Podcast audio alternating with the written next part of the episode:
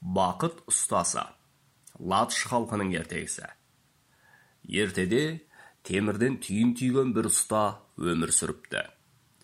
Ұста мекен еткен өлкенің көнеден қалған дәстүрі бартын жаңа жыл келгенде ауылдың әр тұрғыны қорғасын құйып қорғасыннан шыққан бейнеге қарап келер жыл бақытты бола ма жоқ бақытсыз бола ма деп балашады екен.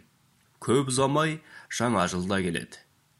Ұстахана маңына жиналған халық саны есепсіз көп еді. Әрқайсысының қолында бір түйір қорғасыны бар. Түн ортасы болғанда ұста пешке көмір салып дәстүрлі жоралғыға от дайындайды. Отқызған шақта әр адам ұста берген темір ожаудағы суға балқыған қорғасынды құйып өз бақытының бағдарын білмекке жанталасады. Кезек ұстаның өзіне келеді.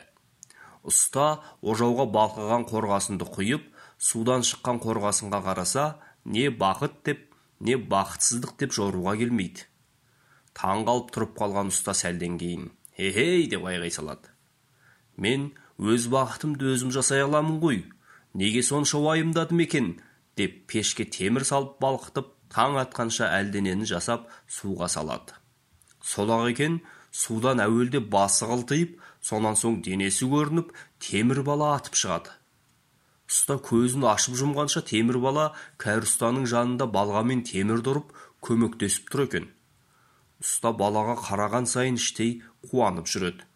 Бала үш жасқа толғанда еңгезердей жігітке айналып кәрі әкесіне жетерлік азық түлік дайындап ел аралап кетеді. Жолда бір қарияға жолығады. Қарт болса жас жігіттен көмек сұрайды. Оу ер жігіт көмектесе көр. Менің қожайыным адам емес жын. Күндіз түн еңбек етсем де бір жақпадым. Нан илеуден белім бүгіліп еңсемді көтерер шамам қалмады. Менің орныма бір күн нан илеп пісіріп бересің бе? дейді. Жігіт келіседі. Қожайынның сарайына барып айналасын баққан ол сарайдың қабырғасын ұрып қалып еді. Қабырғалар дірілдеп төбесі опырылып сарайдың әп сәтте тас талқаны шығады.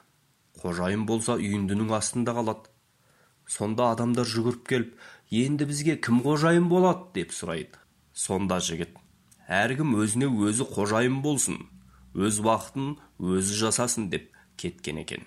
Содан бері адам баласы өз бақытына ие боламын десе ерік өзінде деседі. Аударған қарлығаш әубәкір.